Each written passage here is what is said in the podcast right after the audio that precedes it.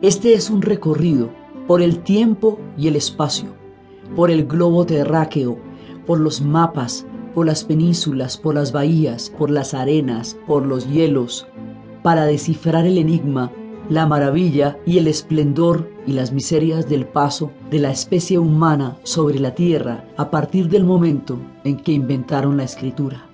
Entonces nuestro relato empieza entre el Tigris y el Éufrates, en el valle de la media luna fértil, que desembocan en el Golfo Pérsico y nacen en Turquía. Ahí empieza nuestro relato y de ahí para adelante nos estamos moviendo con el globo terráqueo de un lado al otro a medida que van apareciendo las civilizaciones. Las civilizaciones van apareciendo como si tuviéramos una especie de linterna que en un momento dado señala o ilumina una parte del mundo que es donde se está dando el gran proceso de una formación de una cultura. Y luego se desplaza el eje de importancia hacia otras culturas. A veces se van haciendo simultáneamente y están al mismo tiempo surgiendo en todas partes. A veces unas quedan olvidadas en el tiempo y se rescatan muchos años o siglos después. Vamos a mirar todos esos procesos para entender un conjunto que se llama la antigüedad. Hay una cosa que es importante aclarar. Antes que nada, siempre que se va a hablar de la edad antigua, todo conocimiento de la antigüedad es provisional. Porque quiere decir que vamos a hablar de lo que sabemos hasta ahora. Mañana puede aparecer un pedazo de hueso, una losa, una baldosa, que desvirtúe una teoría o la adelante mil años. Eso siempre puede ocurrir porque la arqueología es provisional y de todas maneras es una interpretación sobre lo que nosotros hasta ahora vamos entendiendo acerca del proceso de civilización humana. Sobre esa base empezamos. Entonces uno dice, bueno, si el registro escrito, el primer registro escrito, surge en Mesopotamia, en el dolorosísimo país hoy día de Irak, Allí donde se está librando un conflicto tan aterrador fue donde surgió todo el concepto de civilización de la especie humana. Eso hace mucho más trágico todo lo que está pasando porque hace que muchas cosas se pierdan irremediablemente en, en toda esta barbarie que hoy vuelve a atacar de nuevo a Irak.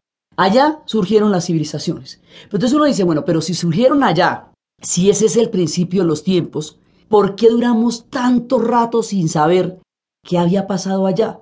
Porque nosotros no tenemos un registro como los egipcios, que hemos encontrado desde siempre su paso por los templos. Un buen rato no supimos qué decían sus jeroglíficos, pero lo pudimos encontrar.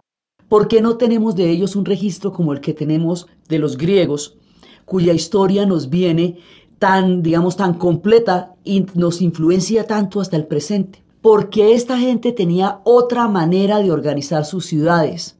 Ellos no tenían ni la impresionante piedra de los egipcios, ni el mármol de los griegos.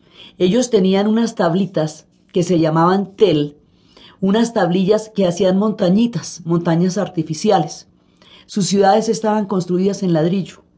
Eso es mucho más efímero en el paso del tiempo que las impresionantes piedras de los egipcios o el mármol de los griegos, por un lado. Por otro lado, en estos países llegó el Islam y llegó el cristianismo. Y tanto la influencia del Islam como la influencia del cristianismo partieron desde su llegada como punto de referencia de su historia y dejaron atrás lo que hubiera existido.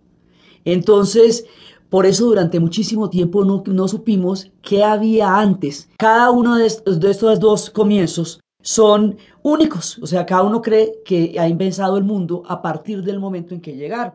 Entonces, por eso también hay una distancia. Por el otro lado,